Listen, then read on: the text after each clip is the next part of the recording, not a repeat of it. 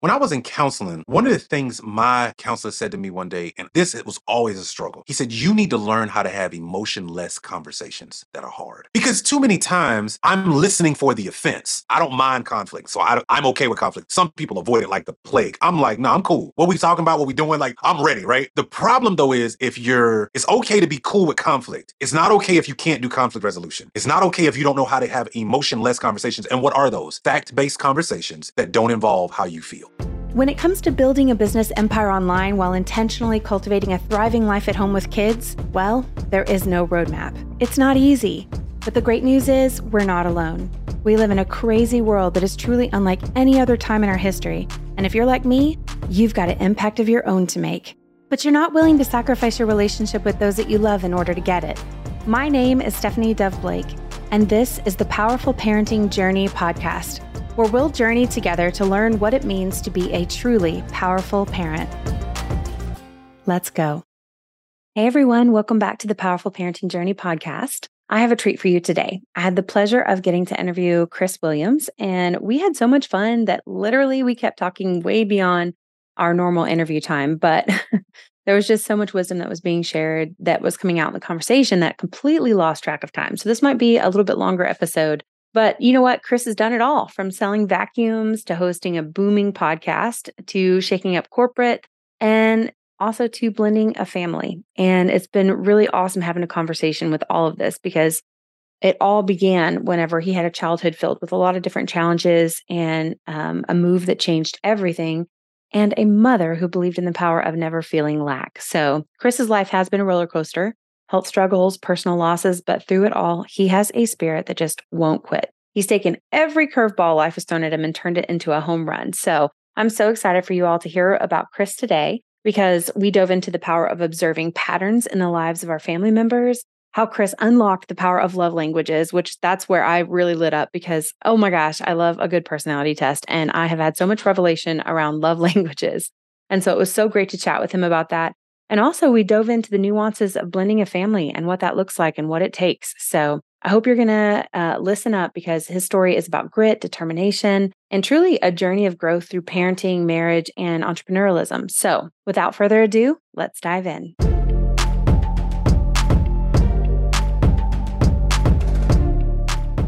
All right. Welcome to the Powerful Parenting Journey podcast. I am here today with Chris Williams, and I'm so excited to get to chat with him today because you guys are going to be so blown away by Chris and everything that, for one, what he's done, but also, too, like Chris is coming at us with a story that is not your conventional story. And I think that that is something that um, is in so inspiring. And the fact that he has lived through what he's lived through and he has become the man that he is today, and he has been the father and the husband that he is today. And so I think that you're just going to absolutely love Chris Williams just as much as I do. So, Chris, thank you so much for joining me on the podcast. Absolutely. Listen, Stephanie, first of all, let me say this.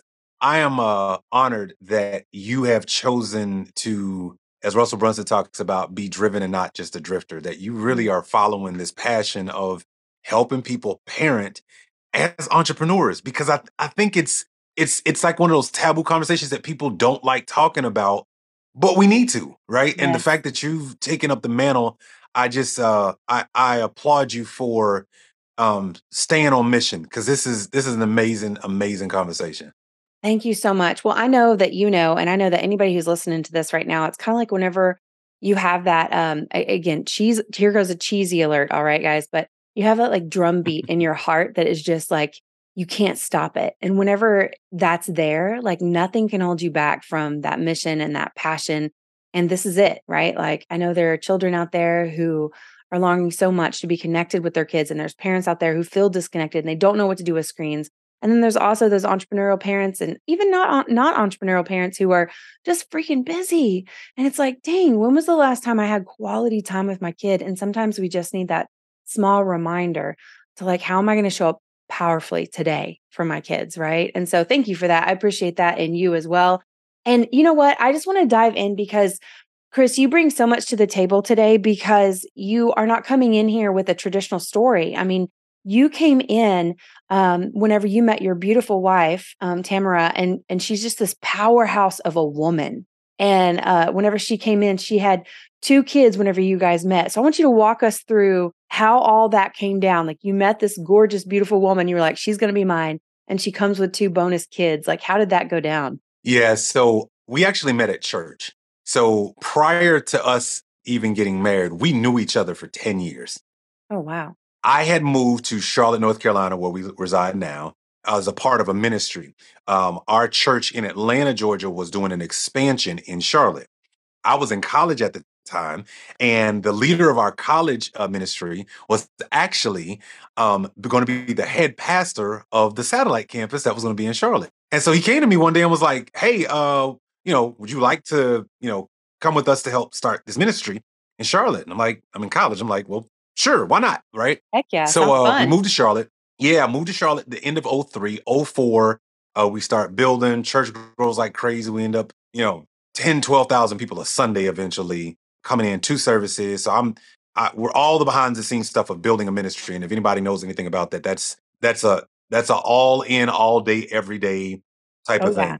Um, and so we wanted to start doing, um, reaching out to the business community because we had some other things that we were interested in doing as far as reaching out to the business community. We were building a $20 million facility at the time that was going to take about two and a half years to get done. And in the meantime, we were uh, connecting with those who were in the city. Well, there was this event. Uh, I was a part of the project management team. And so there was this event for marketers that was going on, uh, held by the uh, American Marketing Association here in Charlotte. And the keynote speaker was this lady named Dr. Tamara Combs. Ooh. And so I'm just going down to go see like who these people are so I can network and I go listen to this lady speak. Well, I come to find out she also lives in our area where the church was being built. And she was telling her story about what she had done, the work that she used to do when she was in corporate, and that she had started this marketing company for technology firms. And so I was like, cool, all right. Went up there, got a chance to get to know her. And at first, when I approached her, she thought I was literally trying to like talk to her. And I'm like, no, I work at a church. I'm not trying to date you or get just to get your phone number. And so we ended up getting her a part of our uh, business community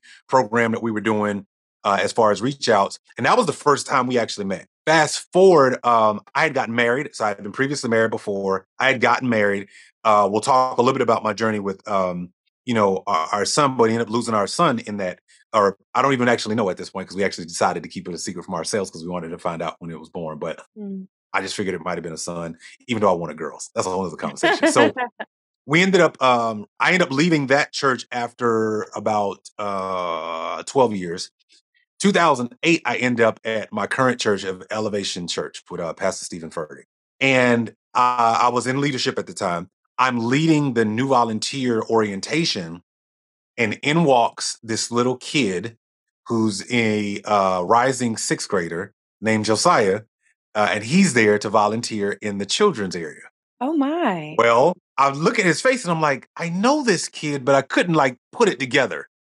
Um, come to find out, here she comes walking in the back because she has to sign him in, obviously. And uh, she sat through uh, training, and then we kind of reconnected at that point. And at the at that moment, it was there was nothing there because I was actually marriage was kind of crumbling at the time Mm. uh, that I was in.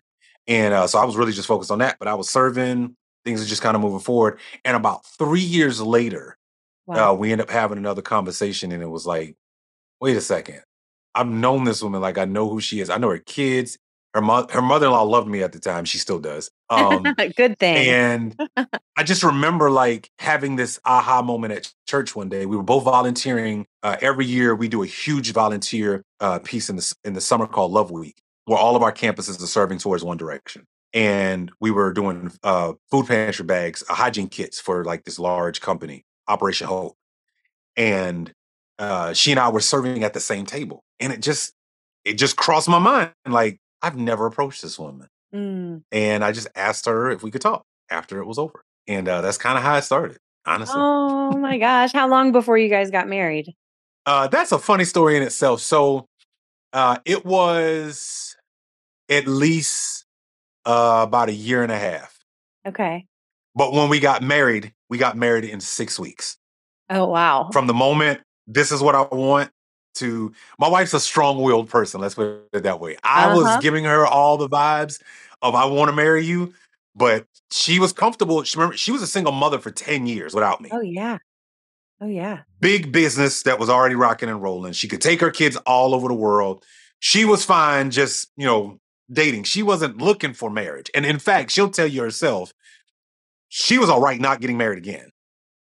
Uh, like clear, like honestly, just okay being by herself with her boys. And so um one day I had she was sick of oh man, I had a, oh yeah, uphill climb for sure.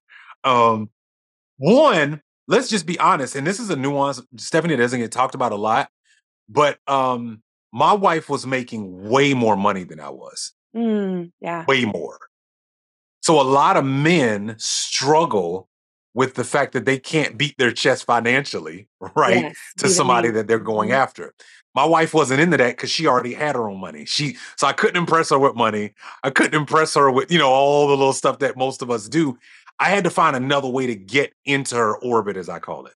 Oh, Um, she was a a tornado that was always on the move because yeah. she's busy. She's a mom and she's running a business, right? Uh-huh. Um, so I had to find a way to, you know, get on her radar.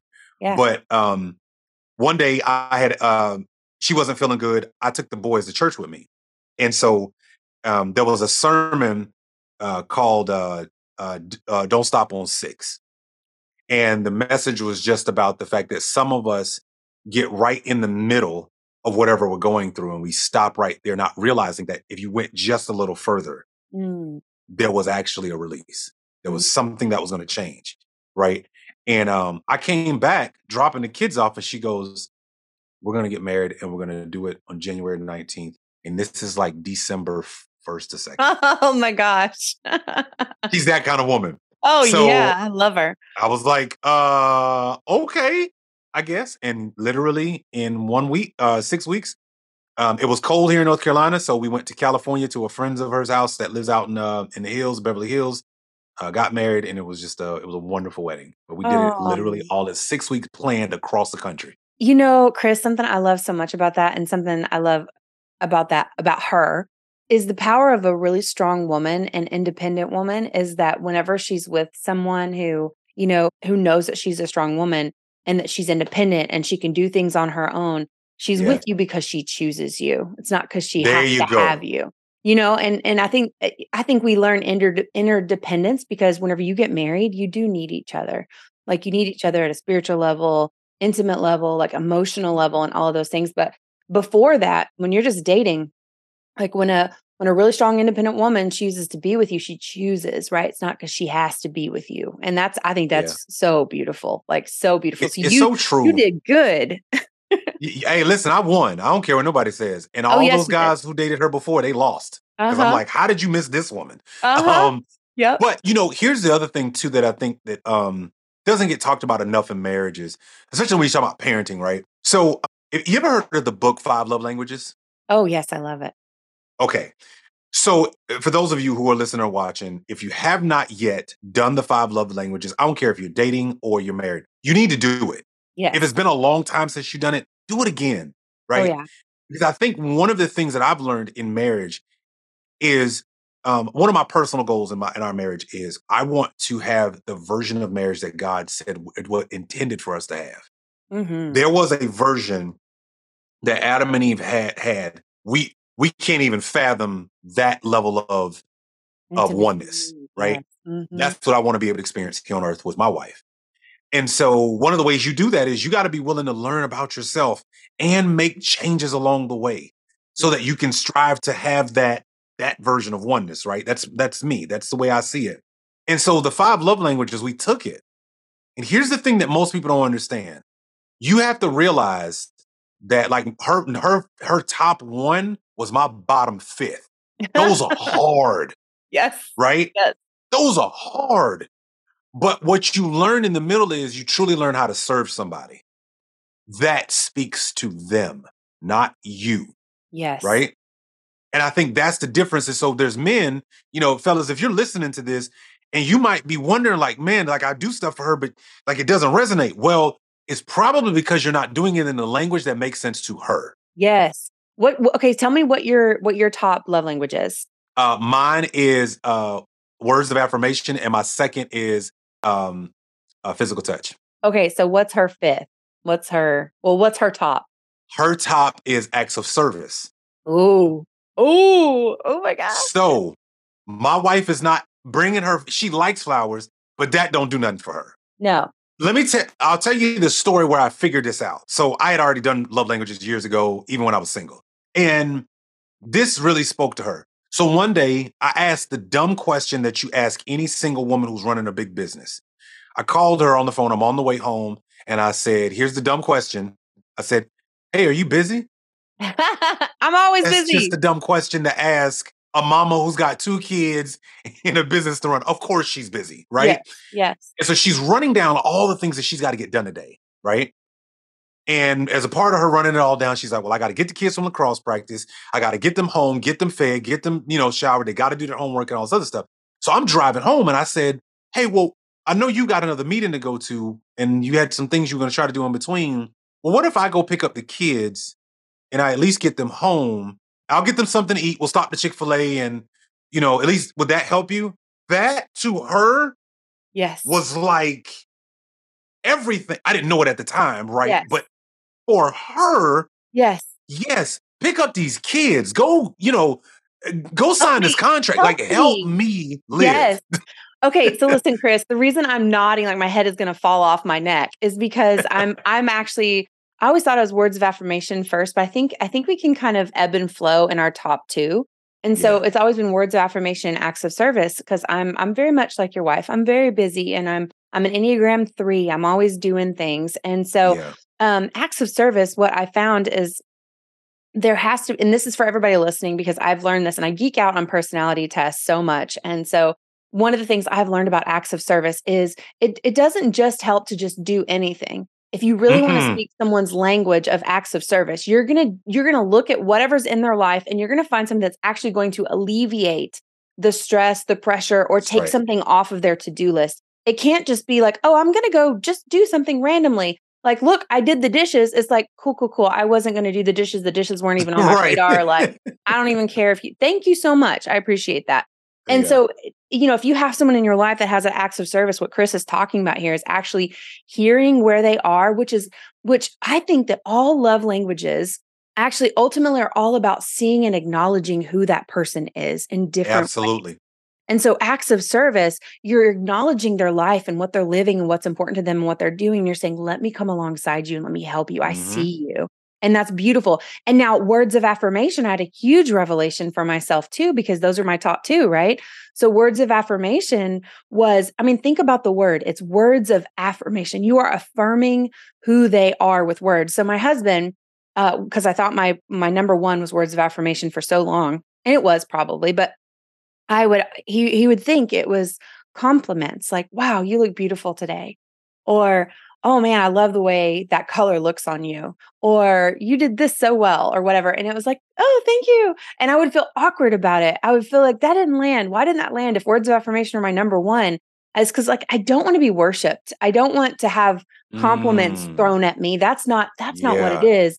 Words of Yeah. affirmation affirm who you are as a human being like Chris, like your words of affirmation. Before we got on this podcast, you were incredibly in tune and like you have an ability to like show up and ask the right questions because you're so emotionally intelligent that you had these great questions for me be on the podcast and it shows me like what level of um of experience your wife and your kids must have with you. Like that's why you were probably able to win her over because of your emotional intelligence. And so like I would hope that that like what I just told you is more than a compliment but like I see that part of who you are. And so, you know, using words of affirmation to acknowledge someone in in the depths of like who they are and how they're showing up in Yeah. the world.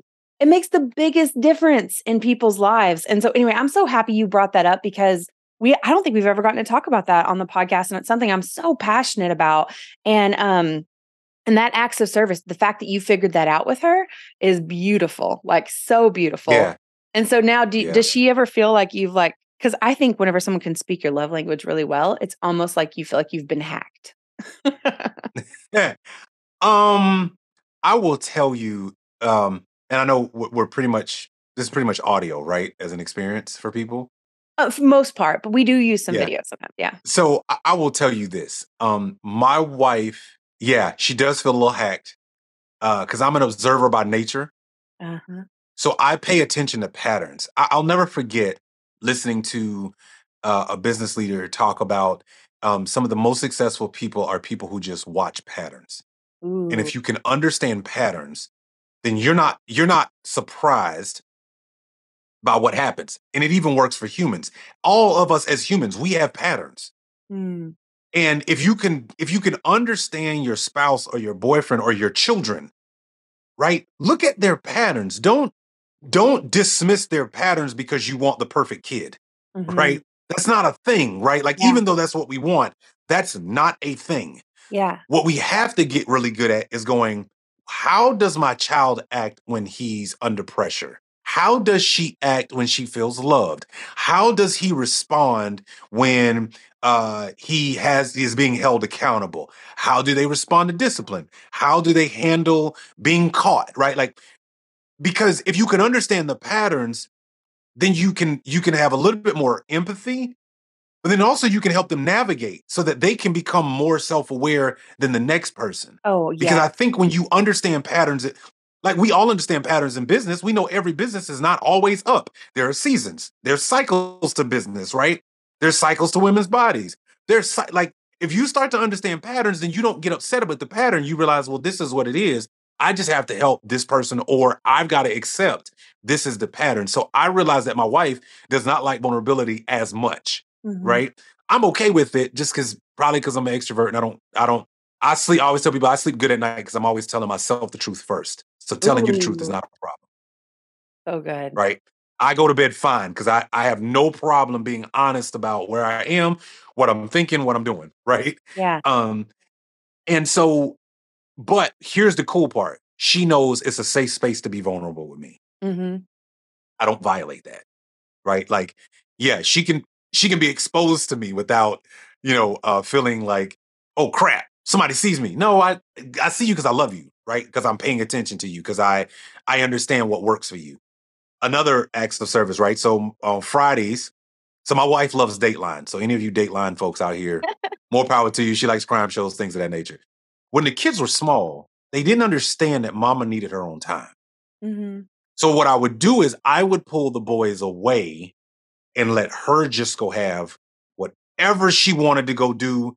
That's what she was doing. Typically, it's on the couch with her favorite wine and enjoying the Today Show and watching, you know, uh Dateline, Dateline. right? Like that. Give her those four, life is good, right? Oh, I love it. But I had to teach the boys early the way you serve mama the best is sometimes what you don't do.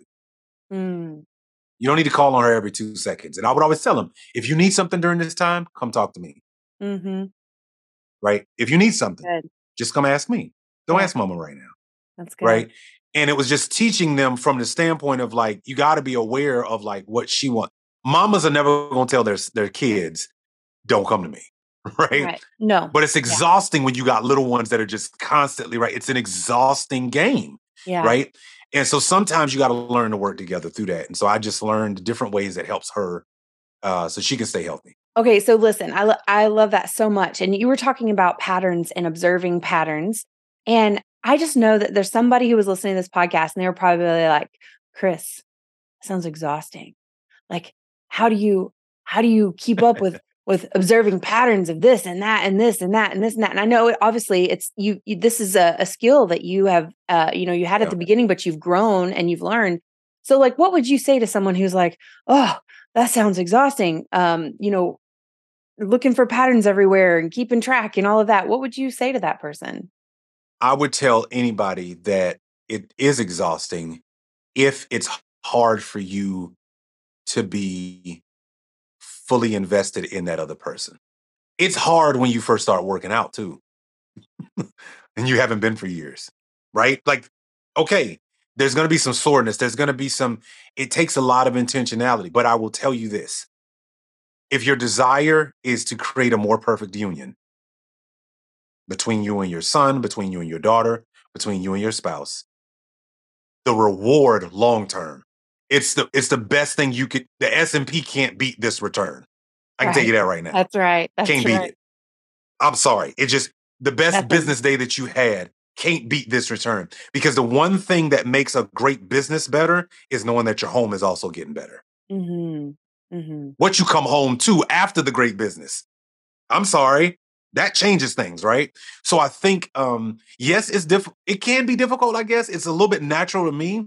It can be difficult, but I will tell you, um, if you if you use intentionality in a way that says I'm doing this in a way to make myself better, because you learn about yourself studying your spouse. I, I truly believe that Mm-hmm. you learn a lot about you studying your spouse. And so I think on the long this marriage journey, especially when you're building a business, man, it's a lot and it takes a lot of uh, intentionality, but find ways to do it. And I'll give you one good one. Find ways to start having conversations other than the surface level stuff. Yes. When you travel together, take I have a I have a, a box of, of games and they're conversation starter games for married people. We just pull those out. Like, hey, let's five minutes. Now, my wife doesn't like them because they be deep questions, right? I love it because I like deep conversations. Yes. But um, it gets us to learn about each other in a way like there's plenty of them out there that you can purchase on Amazon um, where they're conversation starters. Get a bowl, put it in the middle of the table. Throughout the week, write down the question that you've been wanting to get answered. Mhm. Throw it in the bowl. Mhm. Saturday night or Saturday afternoon when y'all together, reach in that bowl. Yeah. pick out a question ask it right answer it right like this is this is to me this is how you make your marriage more than just who i'm with Yes. Yes. One right hundred. it's a journey One hundred percent. And um, uh, speaking of that, I have some cards too that I use. We'll we'll link them in the show notes as well as you can get the dinner questions that we have, and uh, they're free, powerful parenting dinner questions that you can download. I recommend that you print them out and then make a little container that you keep on your dinner table. Yes. We have one we've been using for about.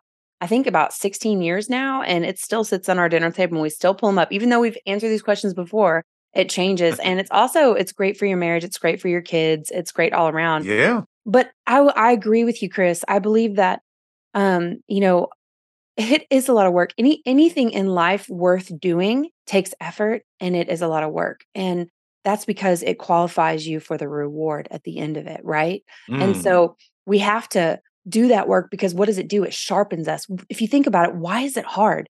It's hard because it requires you to sacrifice. It requires you to think others before yourself, right? And yeah, we're busy. So you have to rightly prioritize that relationship and that intentionality over other things. And that's difficult because then you got to really look critically at your time and what's going on in your brain. You got to look at critically like, what is taking up all my brain space? Why can't I not take the time to observe patterns on my kids? Why is that such a strain? And really think through that and say, wait, am I prioritizing the things that I actually want to prioritize in my life? Right. So talk to me about the these patterns. Like we talked a little bit about the your awesome observation of your wife's patterns. What does that look like for you and your boys? Um, you you your boys are now 18 and 19. Um, but Yeah. when you came on the scene, these kids were middle school aged. And let me just tell you what, my hat is off to you because you come in at that age. That's a tough age to be coming in there, Chris. So it sounds like you had some great skills coming in that were going to help set you up for success. And I'd love to know what that journey was like for you, looking and finding those patterns and connecting with those boys. um yeah i think the jury's still out on whether i got it right i don't we'll find out later in on life it? um you know i you know i appreciate this podcast so much that you have because uh you know the fact that we can talk about the things that are imperfect but made sense in the moment right i think i found this fascinating as parents we want everything to be perfect but what we don't realize is looking back the imperfect decision that you made in the moment was right to you in the moment good bad or Mm. indifferent and you live with it right Yep. And I think so much of life is like that, right? Like you you got to be all right with look, you you took whatever happened in the moment, you just made the best decision for the moment and you went with it, Yep. right? Um when I met the boys, um I had met them when they were smaller than that, but that was they because they were coming in and out of church. When later when we actually got together, they're in middle school at this point. And um I didn't have kids of my own yet. So this was just as much as a I'm doing this for the first time, as much as for them it was like, is my mama really serious about this guy? Right? Mhm. Like Yep. he shows up a lot, he picks us up from school, he, you know, but they don't know, right? They're kids in middle Yeah. school. They just, you know. And I think the first thing that I realized was my wife says this all the time. Her kids had at that time the best parts of her and the worst parts of her mm. on an mm. extreme basis. Mm. So, as a mama, imagine the fact that your kids have these parts of you, but they're on display for the rest of the world to see. Yeah. Right. Yep. Yep. I'm just happen to be the guy that realized I learned a lot about my wife by watching our kids. Mm. I did. Joshua is our oldest son. He's um uh quiet uh rumerator like in his mind like he's always in his head he's thinking a lot. Mm-hmm. He just mm-hmm. don't say a lot. Mm. Like we always make the joke in our house like if you want to commit a crime do it with Joshua cuz no one will ever know. oh my gosh, that's hilarious. That guy is you have to you can show him video evidence of him doing something. He's like, uh, no, that's probably not me, right? Like when he was a kid, it was just he's the he's he's a he's more uh introvert, mm-hmm. right? But he's a thinker. Yeah, that's and my things view. tend to stick mm-hmm. with him a mm-hmm. little longer, right? Yep. And he, I, when he was a kid, he was just a hard nut to crack for me because I'm an extrovert. I like talking about stuff, and he, I had a very different relationship with him. Um, that was difficult at times. Not even gonna lie, because uh, as they got older, unfortunately, they got into all sorts of stuff that boys get into at that age. There's uh, obviously middle school, high school introduction of you got kids, drugs, the stuff that they see on their phones, the stuff mm-hmm. I have mm-hmm. caught them seeing on their phones with their yeah. Snapchat conversations, all the stuff, right? And I'm having to figure out in this second do I be parent? Do I be disciplinarian? Do I be your friend? Do I yeah. do I do nothing? Right? Like what all, you know, what do I have to do in these moments? And it's like taking a snow globe and just like shaking it up, like, well, pick one and just go with it. Mm. And I think with him, um, the hard part was he had somewhat of a relationship with his uh his biological dad. Mm-hmm. Right. Yeah. There's to, so for some context, one of the things that I did when we got married was I made sure I had a relationship with their father. Period point blank. Good, bad, and indifferent, I had to have that. For me, it was important because I wanted the boys to understand this is not a he's bad, I'm good, or I'm yes. bad, he's good. This is a I'm picking up in this chapter. That's good. That's good. Right? Mm-hmm. We're not like, yes, we're two separate individuals, but it's all around the same thing of helping you have a consistent male in your life, right? Like yes. that's kind of the thing. Mm-hmm. Um, so Joshua had a really good, um, at least enough relationship with his dad that you know for a little while, his dad is the zero, right? Like he's he's the guy that he saw as a, as a middle schooler, right? And uh, he lived, you know, back back west, so uh, you know they would see him very infrequently, right? But I realized if I didn't have that relationship, I don't think I could have had a version really with them. And mm. that relationship was not sparred by my wife. I chose to do that. Wow. He didn't care whether or not I had a relationship with their dad or not. I yeah. did though, right? So I chose to, to, to do that. So when they're in middle school, um, Joshua was different. He was he's just a quiet guy, but he's a thinker. Not he's not a feely person. He ain't gonna give you none of his feelings. Yeah. Right. Josiah, on the other hand, splitting image of me. Extrovert, oh. wear heart on his sleeve. He he in love with a girl today, broke up with her tomorrow. His heart is rattled. He's a mama's boy. So if if my wife says something to him, he shuts down for the rest of the day. You got to come and hug him and be like, "It's okay. We just had a moment, right?" Like he's he really wears his uh, heart on his sleeve, and and both of them are really good kids. The, the, the thing that was different was they hadn't had a male influence in their life consistently for ten years. So I'm the different guy, right? Like my mm-hmm. approach wow. as a wow. man was very different because they're being raised by women. Mama uh, and and and her sisters along with her mother. That's all they know. They don't know male to that regard. They know male in sports, but not one that's consistently in the house, right? Wow. That was very different energy, and I yeah, learned. Yeah, yeah. Um, yeah, I learned quickly. Energy, I had to have a separate relationship with them than even I had with my wife. So, um, and I'm still doing it. Yes. Yes. That's good. That's good. So if there's somebody who's listening, is still working on it, right? Hey, powerful parents. Stephanie here. I hope you're enjoying the show so far. Did you know that statistics show that 88% of Americans say they eat dinner with their family every night or a few times a week? I think that's a pretty awesome stat. But if you're anything like me and you're an entrepreneur, then after a day filled of putting out fires and maybe various events testing your patience, sometimes it's hard to think of questions that can help you really connect with your kids beyond the standard, How was your day? When my kids were just littles, I put together a list of questions to solve this problem and to help us have something to connect with over dinner time. And now I would love to share my curated dinner questions with you. This is good for littles and for bigs. There's lots of different varying questions in there. And these questions are going to help to ensure that the conversation is not just lively, but will bring you closer to your children while you enjoy a delicious meal together. As a listener of this podcast, you can get access to these questions at www.powerfulparentingtribe.com. Once you're there, make sure to type in your best email, and I'll have my team shoot over the questions for you. Once you get the questions, I encourage you to make this a family affair. Print them out, have your kids help you cut them out. We even grabbed a mason jar and my kids decorated it.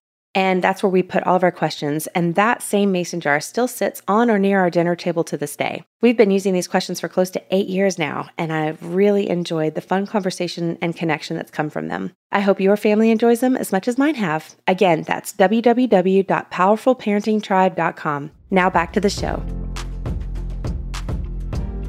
if there's someone who's listening right now who's who's mm-hmm. trying who's blending a family like i have uh, several friends mm-hmm. and they're blending families and it's hard and it's so different because i know that it's not cookie yeah. cutter you can't um, say this is what works because every kid every parent they're just there's so many different things happening there but if you could think back to um, just that time period and, and like you said you're still working on it but if there's one piece of advice you could give to anybody who's blending a family what what do you think that advice would be I would say give each other enough grace and rem- and I think everybody in the house needs to sit down and say and admit to each other we are all doing this for the very first time. Mm-hmm. Mm-hmm. I think we we we create we have assumptions that we think about other people and then we think how something should go. So yeah. we have an assumption about the person, could be our spouse, our kids, especially in a blended family, and we have assumptions about how we think should things should go.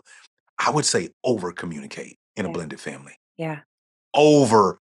It should be almost like annoying over communication because I had certain things that that I didn't get as a as a kid being this the youngest of a single mama with six boys in the house that in my mind I'm thinking this how it should be. Well, our boys floor they grew up in a 6,000 square foot home with they could travel to, you know what I mean? Like they they had access to things as a child that I could never even yeah. thought of back in the 80s, right? Yeah.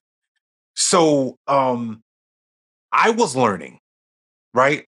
Like how do you how do you raise kids in this day and age where digital natives are that's a that's normal. Yep. Yep. We didn't have that.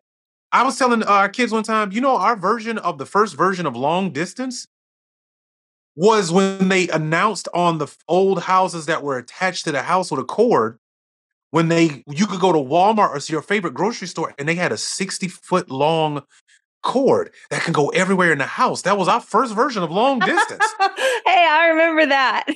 you remember that? Mama could go from the kitchen to the car back yeah. into the house, oh yeah, to the backyard, and still be holding that phone, right? Like that was our. So they don't know those worlds, though, right? Like yeah. we, they don't even really know going outside and the playing, except for when I go play in a sport. We lived outside. Saturday morning, Mama kicked us out. We couldn't come back in the house. Mm-hmm. So, and the access of things that they had because their mom had built a great business and a great life, we didn't have access to the resources they had. Yeah. The types of friends that they had. So I was learning. So I would say over communicate. Mm-hmm. Um, don't assume anything. In fact, uh, talk about what you even assume. Yeah.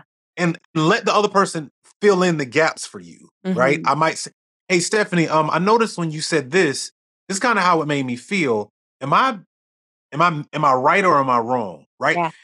Because if Stephanie, if you grew up in a house that was always very quiet, and we never really talked loud, and nothing ever really was right, like, well, then you marry some dude from the country, and a whole family talks loud, right? Like they're expressive. They're you're like, oh my god, right?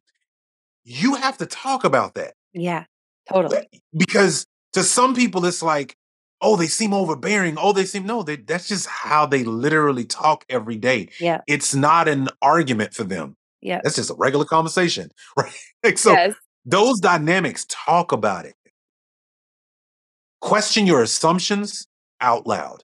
It will help so much in learning each other and blending well. Yes, that's such great wisdom. Uh, I know for myself personally, with my husband, you know, in their home, he grew up with two sisters, and there was always arguing of some sort as far as, you know, like they're arguing over this or they're debating over that. And and I grew up pretty much by myself. I have an older brother who's 10 years older than me, but you know, we didn't always live in the same house. And um, Yeah. so, you know, it was it's relatively peaceful except for the noise I made for myself, you know. And so when they would argue, it would feel so combative to me. And I was like, why are y'all arguing? And they're like, we're just talking about stuff. And I'm like, what? Okay. So I've kind of had to understand and learn and, and go with the flow of like, oh, Yeah. okay, okay, we're cool. This isn't necessarily a bad thing. Um, no. and I've adapted over the years. I mean, we've been married now for almost 20, 23 years, 20, yeah, 23, 23, 22 years. And so, and then we dated four years before that. So I've been with John Blake longer than I have not been. And so now I've, I feel like I speak the language. I get it. It doesn't hit me like it did. yeah, you got the lingo down. Yeah. But before it was like, whoa, like what's what? Like, and you know, being a Christian, I was like, this isn't how it's supposed to be. Like, we're supposed to be like living in unity here, you know, like, but Right. but it's just another way of communicating and experiencing the world. Yeah. And and that's the beauty of it, I think, Chris, that that you're tapping into here, your respect for the fact that we are all unique mm-hmm. individuals and your curiosity around that and your willingness to observe i think is such a superpower that i hope that you recognize. I know you said you know you know that you do this but you know, for a lot of people it, it's so hard to pull out uh, and and see things big picture like just zoom out and see things big picture and then also just not need to force anybody into a box you think they need to fit in and Yeah. and that's been one of the hardest I think one of the things. things, Stephanie, hmm this will be really helpful. Most of the time, we observe in reverse.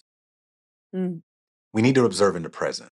ooh that's powerful Don't wait until we have an argument and we all blow up and it's out of control to then go, you know what, Stephanie? I could have said X, right? No, like in the moment, observe what's going on, observe how you feel. Think about how you're making the other person feel yep in the moment. Yep. Think about how they're responding in the moment, right? Like, because I think if we learn to observe in the present, it'll cause us to have more intentionality, right? If I see you shrinking, it's like, oh, wait a minute. Maybe there's something going on, right? Instead of, uh, my, my pastor said it one time, and I'll never forget this was years ago. He said, Your emotions are indicators, they're not dictators. They're indicating something to you in the moment, but they shouldn't dictate your next move Ooh, so good. So good. right? So I've got to have enough willpower over myself, over my own emotions to still be aware of what's going on, Yeah. right? And I think if we learn to observe in the present, it changes everything. Well, and I, and I think it's so it can be so difficult for parents in the moment because sometimes, like, I had one friend a long time ago, and my heart would hurt for her because every time her kids did something, it hit her like it was a personal offense because Mm, they had they were doing something, but it wasn't like oh they're just kids and they weren't thinking or oh they're just kids and that one is particularly bent to do that one thing. No, it was like I told them not to and they chose to willfully disobey me. And yeah, and there was this offense that she would carry and i was like oh honey like they're not doing it. This is not about you.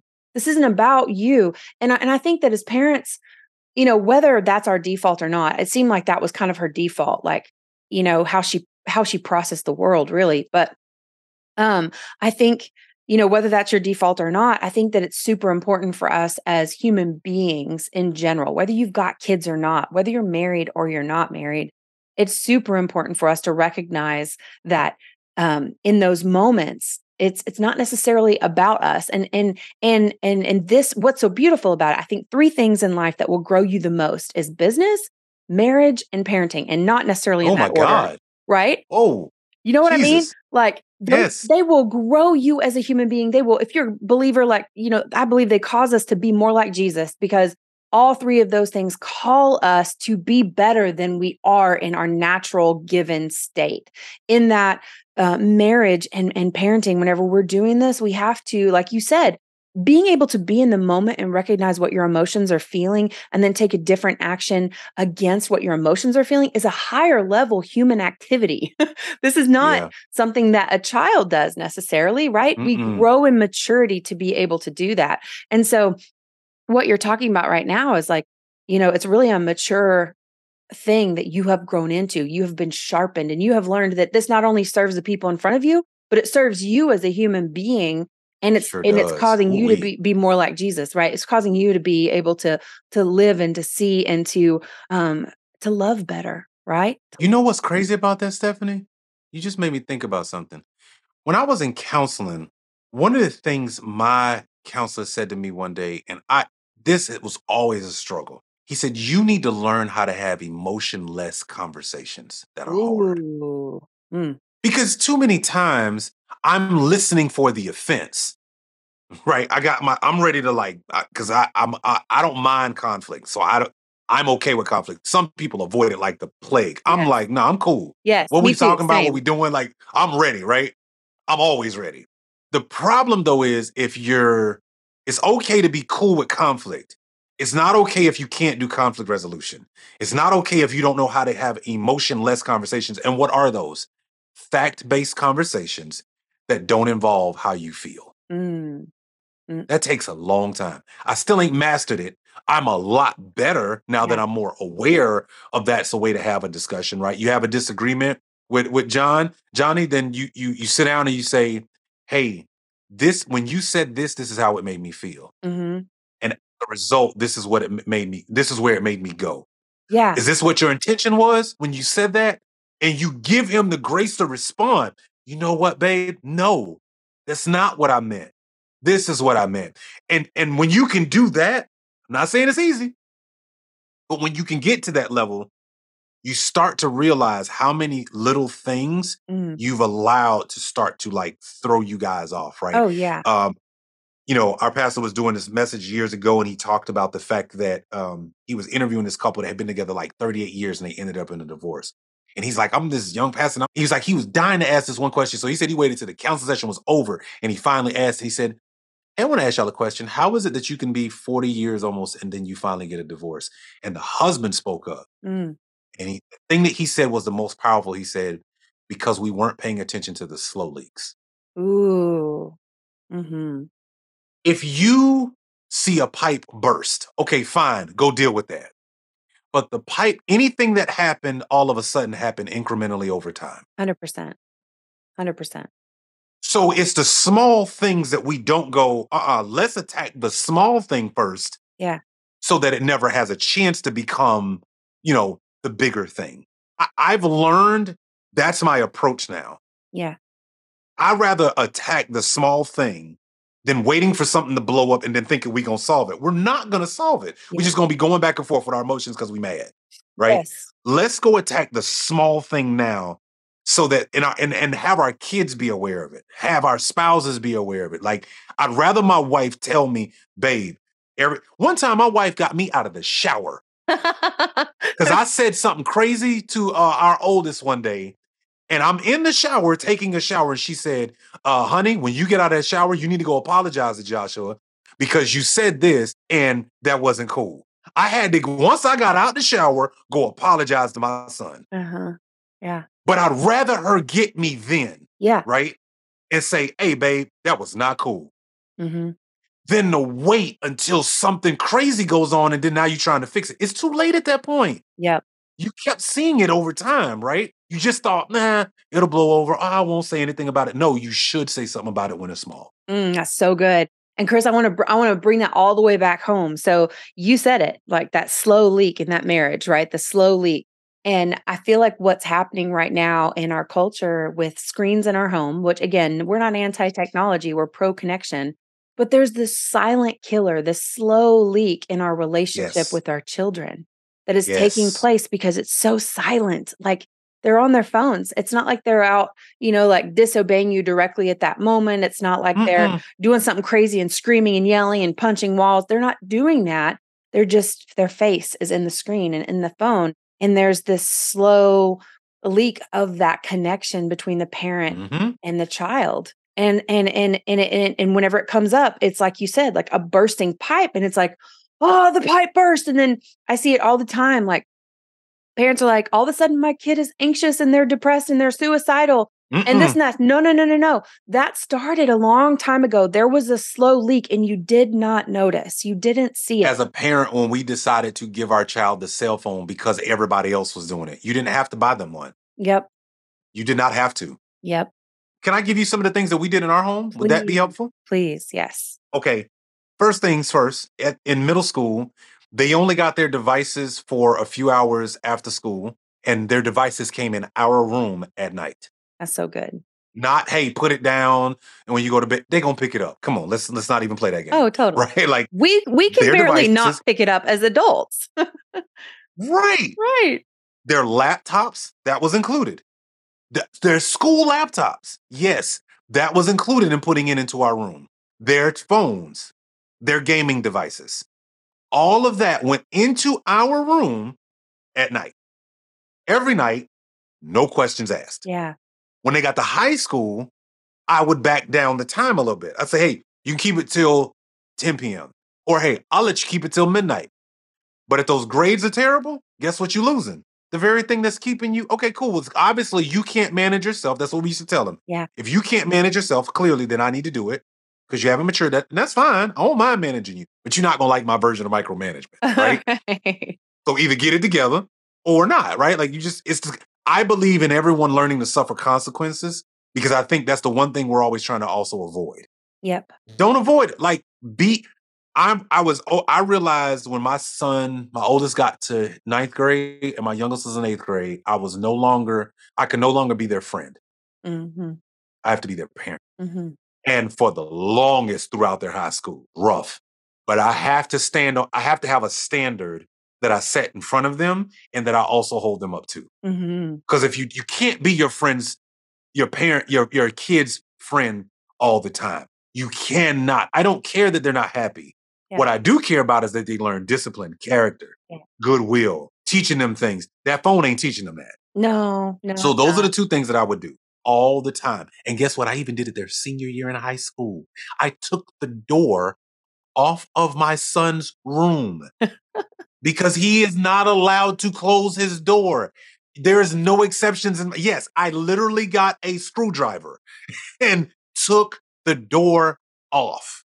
But to them in the moment, oh my God, he's being, guess what? They learned a valuable lesson.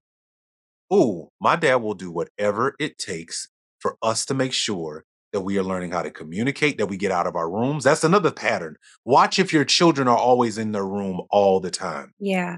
Get them out of the room. Yeah. And that that's the connection piece. And I think that's the one of the main focuses for powerful parenting is how do we create connection because nowadays there's this temptation for families to get home and they just all they're all in the same home but they're all Everybody. separated all over the house Separated. on their screens. And that's not the way the family is designed to function. We No. need each other. Like parents need their kids and kids need their parents and we're supposed to function together as a family.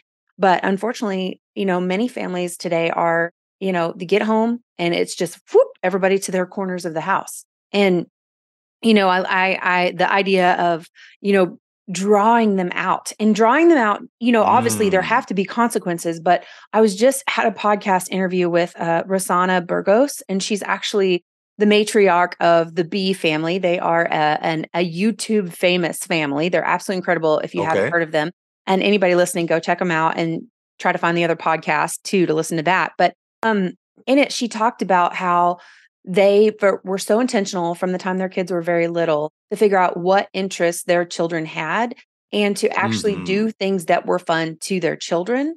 And not always, and I'm a big proponent of this, not always trying to make your child come into your world, but go into your child's world. whether it's Legos, even if it is a video game. What if it's Minecraft? What if you sat down and you played Minecraft with them? They will laugh their faces off at you trying to even move forward if you're not good at that stuff, you know, but get into their world. What is fun for them and fight, fight, fight, fight for that connection with your kids and that time with your Yeah. kids and, and showing them that what matters is that we're together. We like, and, and, and kids need that. They need a place to belong and to know that you want to spend time with them and that you you value hearing what they think um and while you are ultimately the parent ultimately you are the decision maker you are the one Mhm. guiding them along this journey that they have a place to belong and their voice has a place to be heard and Yeah. um i think what you're talking about there is so so powerful Yeah, I did. a I play video games, so I would like my kids would come down to the basement and they're in the and they're playing games with their kids. Well, yeah, I kick their butt in Madden in front of their kids, in front of their friends. i love I'd it uh, I'd I'd play them. You know, like my oldest, he was really good at the soccer game, so I wasn't good at that. But like basketball, oh, we would play NBA 2K all the time. Like Uh-huh. I'm, yeah, I, I'm in their world. Yeah Um, my youngest son is home for uh college break right now, and uh, you know, he has a Nintendo Switch. I bought him one um his when he turned 16. And so like, you know, uh he came home, he's like, Hey, do you have the new game of this? And I was like, Yeah. And I gave it to him. Like I like I'm in their world for your right reasons because you want to you want to respect the fact that they have a life too that they're living yeah that y- you were a kid you had a life you had a view that you saw the world through yeah. and for somebody to step in that world and respect it right? Whatever it is um that's what you did. I was the screaming dad at the lacrosse games. Everybody loved me because i was there. I'm i'm yelling for the whole team right? Like i'm yeah i drove them. I was the free uber driver all around the east coast for lacrosse i didn't know a, a thing about lacrosse right? Like i ain't know nothing about but i learned it through my children yeah. because that's what they were doing. Guess where i'm gonna be? Wherever they at Oh, so good. That is so, so good. Okay. One other thing I, I wanted to dive in from something you said earlier, which was about vulnerability and about how, you know, you don't you don't necessarily have a problem, you know, wearing wearing your heart on your sleeve. And um Tamara, you know, wasn't someone who was not necessarily bent towards that. But I'm curious, whenever it comes to vulnerability with your children, can you think back to any times where you know uh, you had to bust through and kind of especially with joshua you know like he didn't he didn't lean towards that either um what were some of maybe the tools or the tricks or the things that you did in order to reach that part of of their spirit of their soul and have those vulnerable moments together Yeah. Joshua never mastered that. Never figured out what worked best for him. Here's the crazy part though. He's a mama's boy, so their affection for one another, she could get it out of him if they Oh, had some alone time. i see i see That's typically how it worked, right? Mhm. He wasn't always I remember like 13 years old and he goes, Oh, well, I'm almost grown, so I don't really need a, you know, a male figure in my life. And we're like, that's how we know you need one. 'cause That's your response, right? Like kids say the darndest things, right? yes Um, but but um, because he had such a he, he still does to this day. Like if we're four, if the four of us are walking somewhere, he's walking with Mama, Josiah's walking with me, right? Oh, Like it's, but it. So I would learn about his vulnerable conversations because she would approach him on that level, and then he'd talk about it. But if I approach him, he's just he just kind of clammed up. So I never got that good. I've heard from a lot of men that I've talked to that said your kids come back to you. So when they get older, you might Mm. end up in that space because now they start to get it like, oh my God, you know, what wherever they find themselves, like, right? yeah, so and you're like, you're sowing for that. seeds. Yeah, you just sow the seeds. You know the thing that you should be doing, even if you don't That's necessarily right. see it right then. Usually, it comes back around later on, for sure. That's I keep hearing that from a lot of men. So I'm like, well, okay, well, I- I'll wait for that moment, right? Um, Yeah, my youngest though, um, he wears his heart on his sleeve. So if I if I I've I learned the power of asking the right questions though. Okay. You How do you how do you ask the right questions, Chris? you gotta know the person well enough and you gotta you gotta speak to the thing you're ultimately trying to get to. You ever talk to somebody and they just keep asking roundabout questions and you're like please just stop beating around the bush. What do you want to know? Yeah. Yes. right? Yes. don't beat around the bush with your kids. I would also say i'll take it a step further. Don't treat them as kids. Treat them as young adults. Treat them as young humans who just ain't where you are Mm-hmm. right? Mm-hmm. that's all. Just they're a young human. That's mm-hmm, it right? I got a four-year-old nephew i don't talk to him like he's four I mm-hmm. talk to him like a young human, right? And so I had to learn the best way to get better at asking questions is I know what I'm what I want to know, but I gotta write down the initial question that I'm thinking of and then write another question that will be deeper than that. Right. Mm-hmm. Uh if I'm asking Tamara, you know, hey babe, you know I love you, right? Okay, well, yeah, okay, I know you know you do. The better question probably is, honey, what are the things that I do that let you know I'm really in your corner and that you mm-hmm. can trust mm. me? Good. That's great. That's a better question.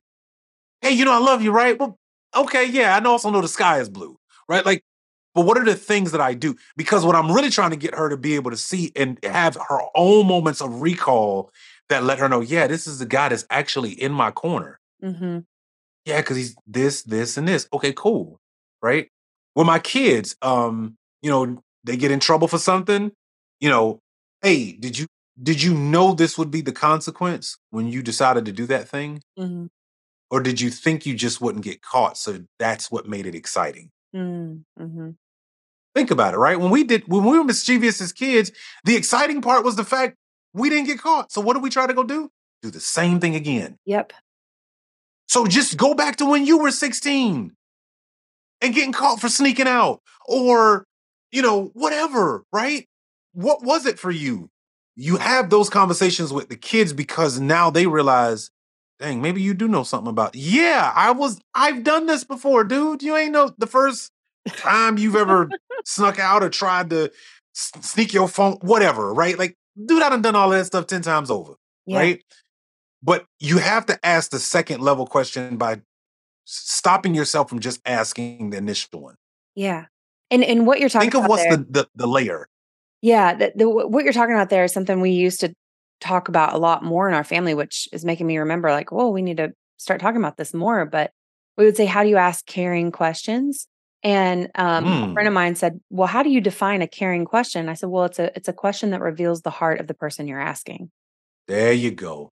And so, hey, oh, that's good. You know, like how do we how do we ask questions that and it was all inspired by this guy that we met one time and uh man to be in this man's presence was a different experience and whenever we observed and looked what made it so different to be around this gentleman and the fact was was he was just not about the surface and yeah. he was all about seeing people right where they were right in that moment and he would ask you the most profound questions and notice the most profound things about you.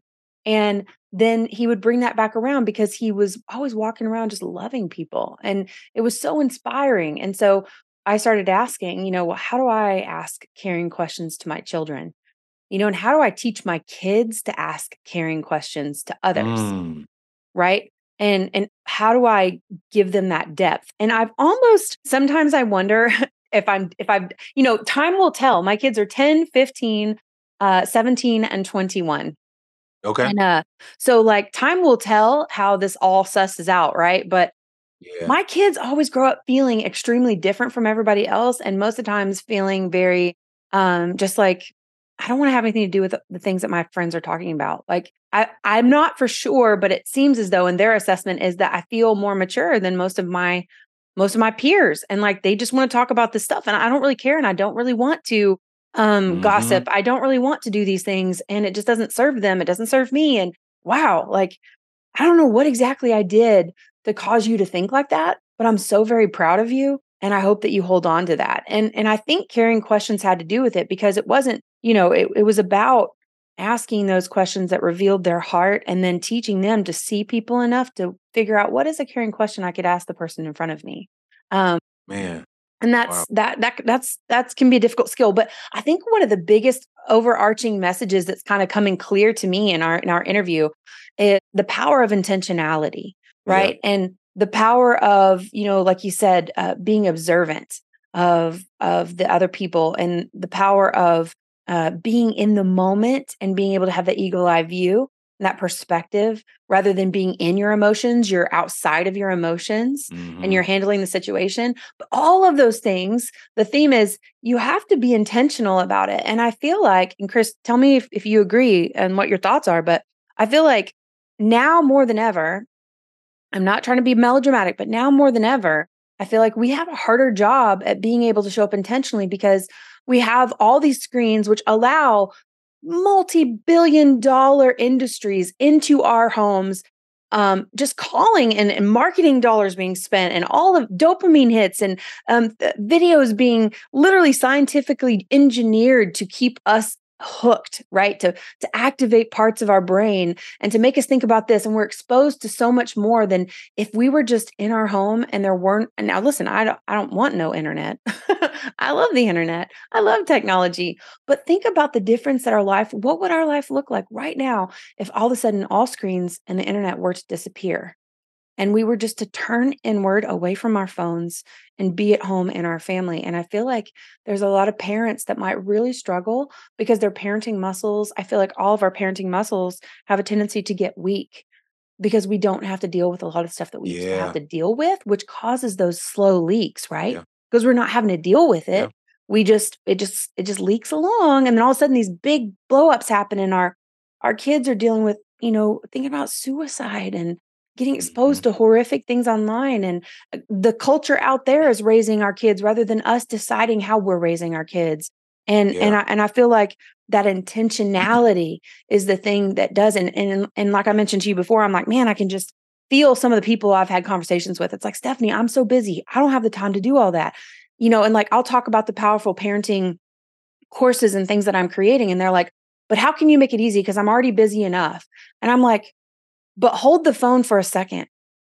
What exact where are your priorities because if there is one thing in your life, I guarantee you, my audience, my tribe, if you're listening right now and you you don't resonate with this, then maybe, you know, maybe this isn't the podcast for you. Maybe my courses would never be for you. Maybe our membership would never be for you.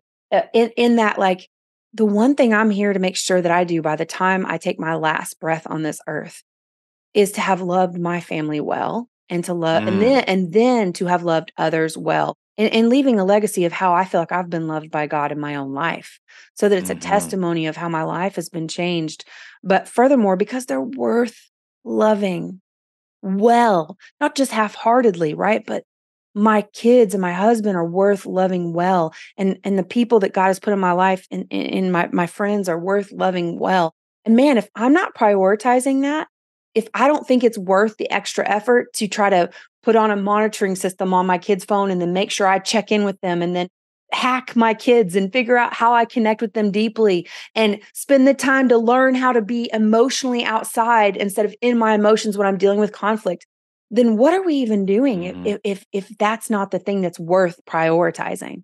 Like there's no quick fix pill here. Like it's, and, and we live in a no. society that tells us that, you know, don't deal with the root, just cover it up with a pill. Here, oh, you got those symptoms? Here's a pill, yeah. right? And, and and I, and I feel like it's it's almost like a call to arms of like, look, people we've got to prioritize make the first thing the first thing. What is important yeah. to you truly and make sure your life reflects that to the best of your ability. We're not perfect right?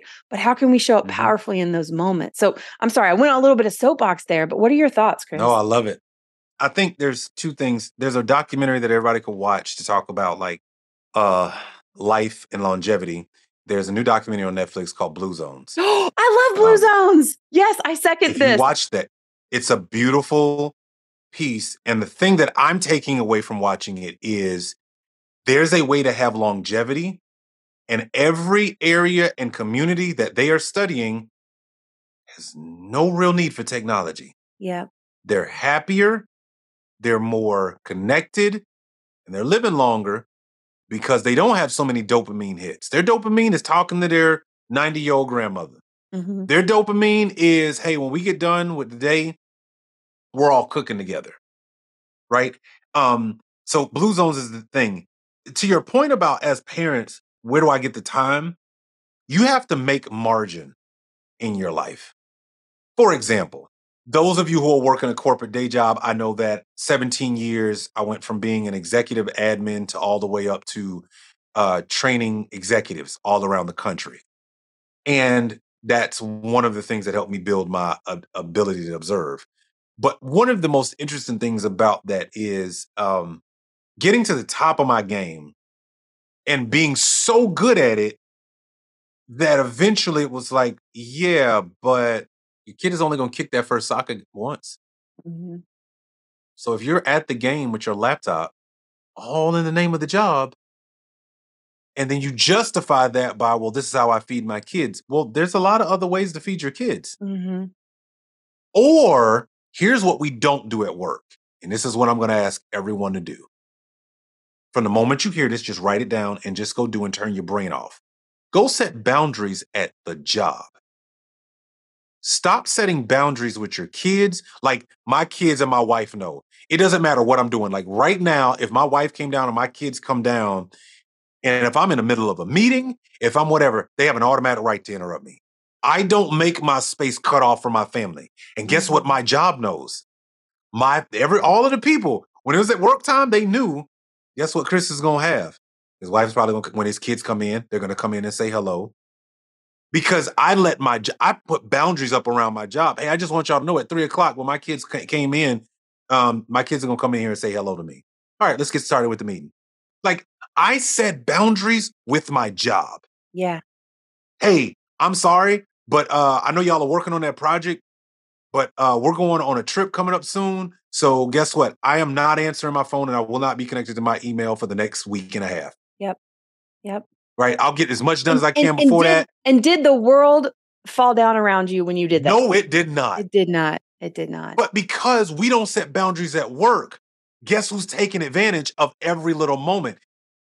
This is a slow leak, right? This, this is how slow leak started at the job. You got that job, you were so excited, you trying to climb. So what did you start doing? Answering emails that came in after six o'clock. Mm.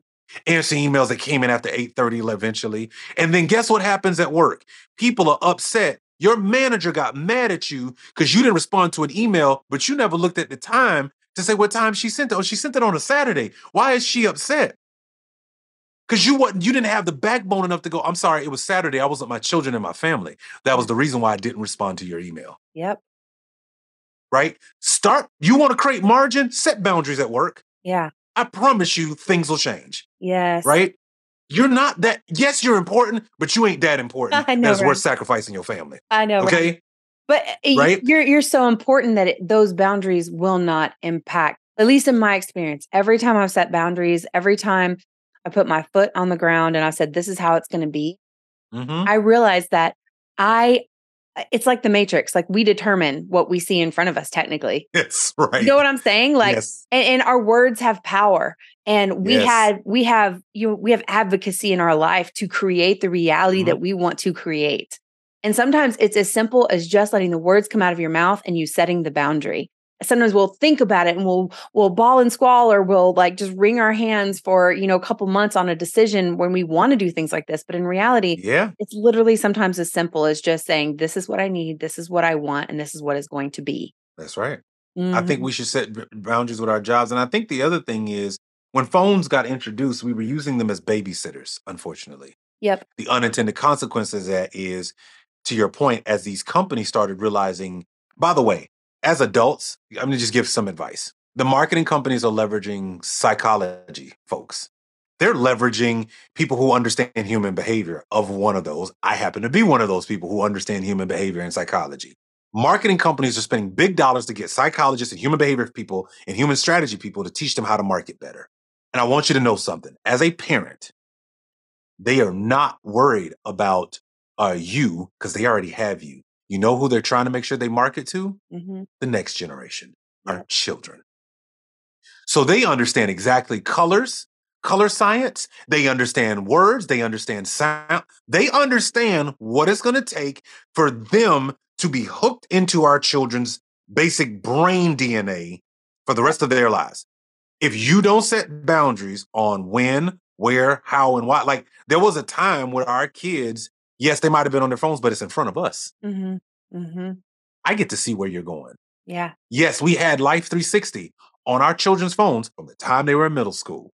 And there were alerts. When you left out of a certain zone, I got an alert, buddy. I know where you at. Right? One of my time, my, my kid tried to skip school, not remembering that he had Life 360 on his phone. Sucks to be him, but, but Whoops. hey, right? But my point is, it's like sometimes we have to like make the step, put your foot down Mhm. and realize the company is not in your best interest that we're marketing through these devices. Yeah. They're in their best interest. And, and, And they're going to do whatever it takes. and, and even realizing and acknowledging that that enemy does exist and, I, and i'm willing to call it an enemy because I, mean i think there's a lot of things i, I own a business right i want I, I literally am in the business of getting people's attention to get them to take action for my How clients about that? like i'm in that business right Yeah. Um, so I know the value of that, but like whenever you look at what's happening, I know I'm not a, I'm not trying to get kids over there, but like the the reality is is that all the games, all the videos, all of it that are, Yes. are are being created, um, it, it is the enemy of of the family unit, or it can be. But if we come in and we recognize that that intentionality again it just keeps in this podcast just seems like it comes keeps coming back up like that intentionality like we have the ability to enjoy the benefits of technology enjoy the benefits of social media and video games and all the fun and the entertainment and all that those things but also to be intentionally connected with our children to where we are commanding the day we are commanding the culture of our family we uh, just like it Mhm. used to be because that's how it used to be but Yes. now we've got this big bill, multi-billion dollar industry invited into our homes whether it be the video game industry or the movie industry or the social media industry or just youtube alone is like something like 200 billion dollar industry vying for our attention and our kids attention Can I tell you there's a book that I would highly recommend every parent read, Outwitting the Devil by Napoleon Hill. Yes. And I'm going to tell you the chapter that you need to read. There's a chapter called Hypnotic Rhythm. And if you haven't heard of the book, it's um, a, a story about a gentleman who was able to get the devil to tell him about all of his tricks and the things that he does to get people to do what he wants them to do. And if you read, uh, first of all, you're probably going to end up reading Hypnotic Rhythm like five times over as a chapter because it's just that good it's a really good way to do what. And by the way, the entire book is about patterns. If you just read, when you read the book, you'll realize wait a second, this was an intentionality of the enemy, and it's the patterns that he set in motion. Mm. Got it. Then you will understand why getting your kids off a phone and a device is so important. Mm. Oh, thank you for that recommendation. I love that. I, I you know, I, you're so right. I need to go back and reread because I didn't. Whenever I read that book, I wasn't looking at it in that light. So I need to look at it in that light and revisit that. That's incredible. I just realized we have been talking for a really long time, and I want to respect your time as well as the people who are listening. I was like, dang, I we can go. be talking for like 30, 40 more minutes. Like this is good stuff, Chris. good. You are amazing. This is absolutely incredible. Um, I did have one last question for you, and then I will we'll go ahead and wrap it up. But you know, something that you bring to this podcast is something that we haven't, you know, quite talked about that I feel like is important to acknowledge because um, it happens to a lot of people. And you and your your first in your first marriage with your first wife, you guys actually had um, a baby together, and Yeah. unfortunately, you lost that baby uh, in the fifth Yeah. month of pregnancy.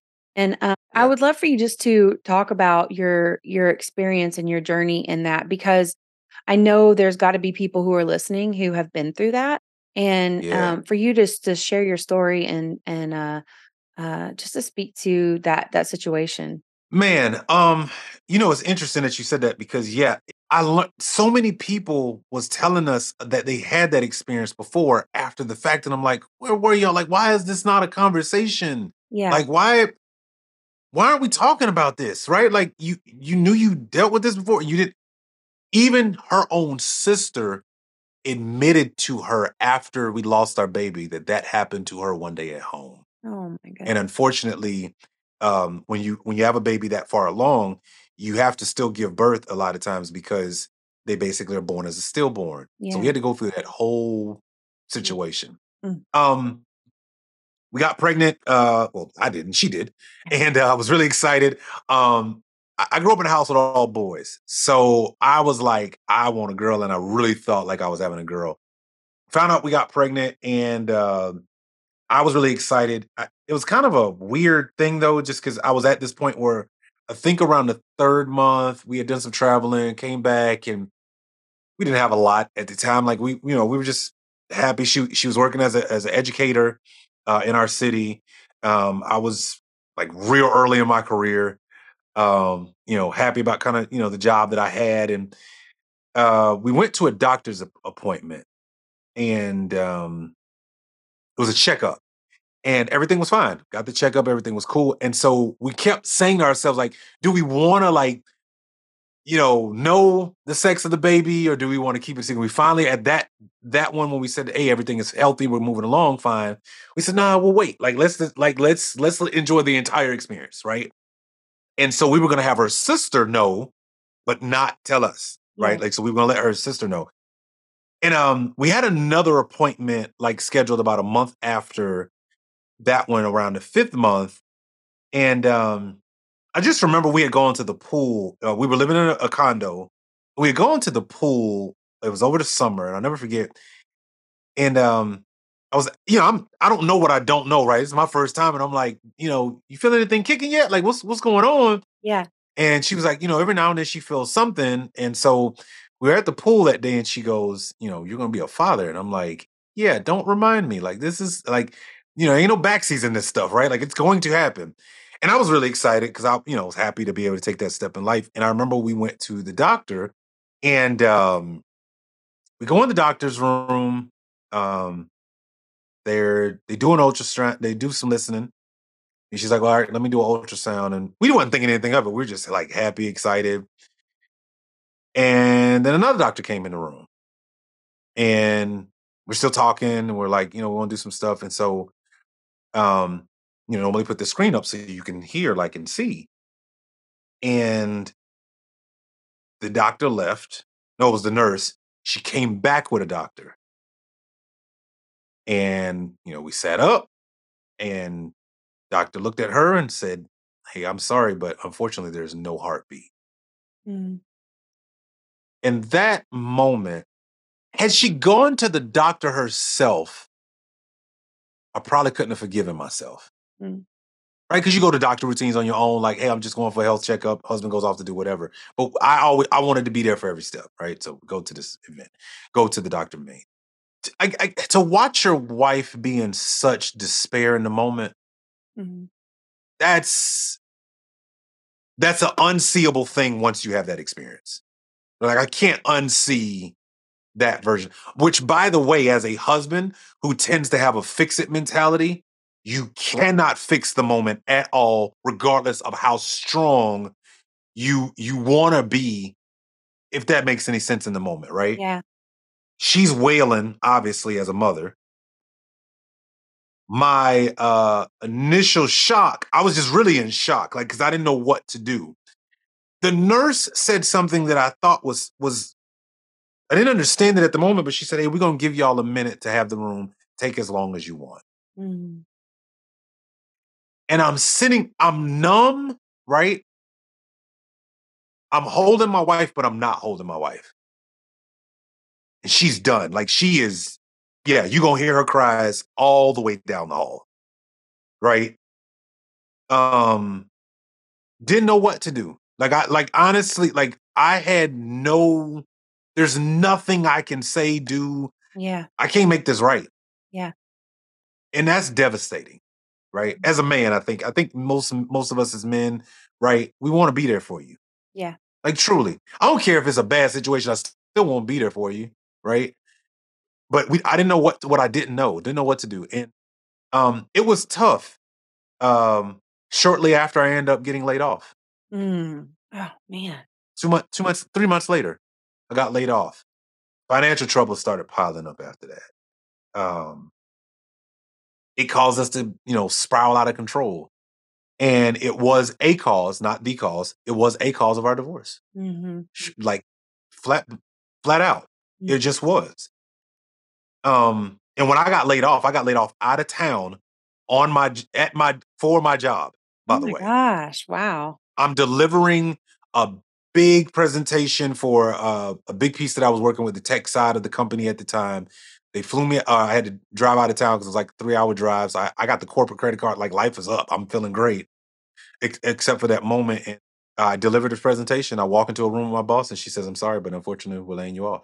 Man, shoo. Eighty million dollar project, and I'm I'm out of a job. Now I got to drive home three hours. And how do I tell my wife who just lost a baby? Yeah, I don't have a job. Yeah. That's This crazy. was that was that was probably the hardest two and a half years of my life. Yeah. Absolutely. Two things that happened that I cannot control. Chris, how do you how do you yeah, how do you process? Like what how did you process what was happening with with I did of it terribly. Lashed out a lot. I had people in my life that I could talk to, but because in their world and at the time where they were, like they weren't experiencing those kind of things, it just felt weird to like go to them Yeah. and try to talk to them. Uh, I immediately went uh, went and got a counselor. Um, met with our counselor uh, for probably about the next two years. Mhm. Um, as our divorce was spiraling out of control, uh, she decided to leave and she left and she actually left the country. So imagine trying to do a divorce with somebody who's left the country. Oh my goodness. wow. The toughest thing I've tried to do. And I remember the last, um, I was going to a counselor. Um, I was going to see him regularly. And then uh, he said, Well, listen, I know you want her to come, but I can't make somebody come that doesn't want to come. And she has to decide that she wants to come. The last time I saw her was when she finally came to um, a counseling session. And when she walked out in the middle of the counseling session, he's like, You do understand that this is over, but you have to be still be willing to do the work. And he's like, Mm. If you're willing to do that, I'm willing to work with you. And I learned the guy that you guys are hearing right now on this podcast or whatever you see in the future, don't think it's like because I'm great. No, it's because I literally got my my ego kicked in and my butt kicked mentally for two and a half years straight. Mm, that's awesome. Sounds I like you found a great face Chris. counselor. Wow. Oh, he was the greatest thing on the planet. I'm actually going to do a um a, a piece and I'll post it on social media because I'm actually going to meet with him because he has no idea just like how much he impacted my life at that time Wow. I'm gonna be there for that podcast. If you interview him, For good. I want to hear it. um great great man but it was it was the hardest thing even getting married uh again to to my wife like she was open to having a kid for me even though she was like done right like she did all the stuff prenatal stuff like she was willing to have a kid for me sorry like but i like it was so weird because i was fr- afraid like what if this happens again Mm, mhm. you know what i mean like i had all the the stuff rattling in around in my head Oh like yeah. Oh yeah. I- and I don't want her to have to go through that, right? Like I, you know what I mean? Like I was just, and I remember talking to God about it. Like I, I, I always say I have these boardroom conversations with God where it's just like I'm in the boardroom with Him, and I'm lashing, like I'm saying whatever, right? I, I remember my uh, pastor saying one time, like God can handle your nonsense. Like why do you think you can't talk to God? Like he don't. He's big enough. Trust me, he ain't got no problems with how you feel, right? So I just remember having these conversations, like God, like do I? Can I? Right? Like because there's no definites, right? Because there's no you don't you don't control that that process. It is a miracle to have every human who's ever was born. Because for nine months you are not in control of what happens. Yeah, that's so true. As much as you can do, right? Even the mother, she knows I don't. This is a miracle that's happening for nine months, right? And so I was I was concerned. I was afraid. Like I felt, man, those are the worst feelings ever because I don't know the future and I can't predict this thing, Yeah. Right? I, I did I did it all. I did my sperm test. I did all that because I'm like, was it me? What like what was it? And Yeah. I'll never forget the doctor saying, "This is not this is not on y'all. Mm, She was healthy, so were you, Chris. You're fine." Yeah. right? Like you can't control this. And so um, we ultimately decided not to uh, try again here. It was really my decision because my wife was like, look, if you want to, I'll do it. Um, but I decided not to. And it was mainly because I remember hearing God clearly like, I've redeemed you by giving you two sons. Ooh. It's beautiful. That's what I heard. That's beautiful. Like I made up for you what you thought you lost. Double over. You married a woman that has, right? yeah. And so I was like, oh, this is my redemption story. Okay, cool. I, I'll accept that. Mm, right? Um, but yeah, it was hard, and I, I, I I don't think I'll ever get over it. I don't, I don't know if that's a thing, but I, I have gotten better as a result. Yeah. Of going through one of the hardest things that I, meaning as a man, I, man, if you probably talk to her, you know, she could give you the woman's because I can't imagine. I, you know what I mean? Like I don't, Yeah. I don't have that, and we still had to go to the doctor for them to, you know, yeah, remove the fetus, right? Like yes. I Mhm. don't understand that, and I can't even imagine what that would feel like as a woman, right? Um, and I had a friend who actually went through that uh, two years before that, before we did. So I got a chance to talk to him about how that, you know, how that went for them. Yeah. Um, but well, tough. That that's hardest thing I've ever dealt with as a man. On top of I don't have a job. I'm trying to scramble. Oh yeah. You know, to make ends meet. Like it was that was just a difficult time. Very Yeah. man, that was that was, that was a weird time in my life. Very, very weird. Well, and and I wanted to make sure that we got to to talk about that because before we got on the podcast, you'd mentioned, you know, these are these, you know, a couple things in my life that are pretty significant. And I am with you. I believe that there's not enough conversations about what families go through whenever they do lose a child. Mm-hmm. And I myself has ha- have had an ectopic pregnancy and Mm. lost that child and um you know i didn't grow the baby for five months like your your previous wife did and i i can't even imagine that and i know friends who've gone through that level where they could feel the baby and everything and it's so hard but i just i want people to know they're not alone and and that it is hard man. and that once you lose someone in your life and that could be a baby in utero it could be someone in in uh who's an adult it could be someone you lose lose in your life that you love you know grief is a really tough thing and it happens Yeah. and there are people walking around dealing with grief dealing with loss and we're just not alone and i think that's the the big picture view of it because um we can feel very alone in the midst of it Yeah. especially whenever you're dealing with it uh, particularly as a woman and then particularly as a man when you want to fix Yeah. it you want to come in and make the day better and and swoop in and um and, and sometimes it's just not fixable because emotions are what they are and you have to sit on them and and just be Mhm. where you are right and so i really really really really appreciate you being willing to share that that part of your journey and part of your story um because i think that uh, it's a powerful message to know that we're not alone in this world. Yeah. and and to bring it kind of all back around um as far as feeling not alone uh to me that's one of the main anthems that we need to have for our children in our homes is that they're not alone. And and we do that through connection. And i feel like in this interview you have given so much gold and so much wisdom um, and we've kind of cultivated that together as far as what are some of the things that we can do in order to um, show up powerfully in our kids' lives so that they know that they have a place to belong, that they're not Mhm. alone, and that you know we're their biggest advocates, but sometimes we can't be their friends. right? That's right. sometimes, sometimes we can't be their friends. So, um, in order to wrap it up, I just wanted to ask you, um, uh, gosh, I really want to ask you two questions, but we are really at time because I I do have a call at twelve. But um, I want to know just succinctly what what does it mean to you to be a good dad? Wow. Oh. Um, I think real quick, a good, good dad is one who is present and okay with not having all the answers. Ooh, mhm, I think that's a good dad. that's good. I think he's vulnerable in front of his kids. I think he teaches more than he talks, and he teaches through his actions. Right? My kids know that I taught them why they open the door for their mother, why we have conflict resolution, why we um uh, they get a chance to watch it. Like I, I, I, I'm okay with our kids watching mom and dad have a conflict because I'm, I want them to see the resolution. I want them to see how I hold her hand in the moment. I want them to see uh, us have an emotionless conversation, right? I want them to see why you know she gets flowers from me. I want them to see me serve her. I want them to see that she serves me. I want them to see us go on date night. And guess what? You can't come. We love you. Not invited. you're with mom. You with you with you with Gaga, right? Who we affectionate as my mother-in-law, right? Like you're not with us that night, right? I want them to see us go on vacation without them, and vacations with them, right? So I think it's it's being present and being okay with like I don't have all the answers, but I'm willing to step up and try something, right? And if I fail, I'll accept it, Yeah, right? If I knock it out of the park, cool. Like I didn't know, yeah. right? But I'm willing to try. Oh, Chris, that is so good. Thank you so much.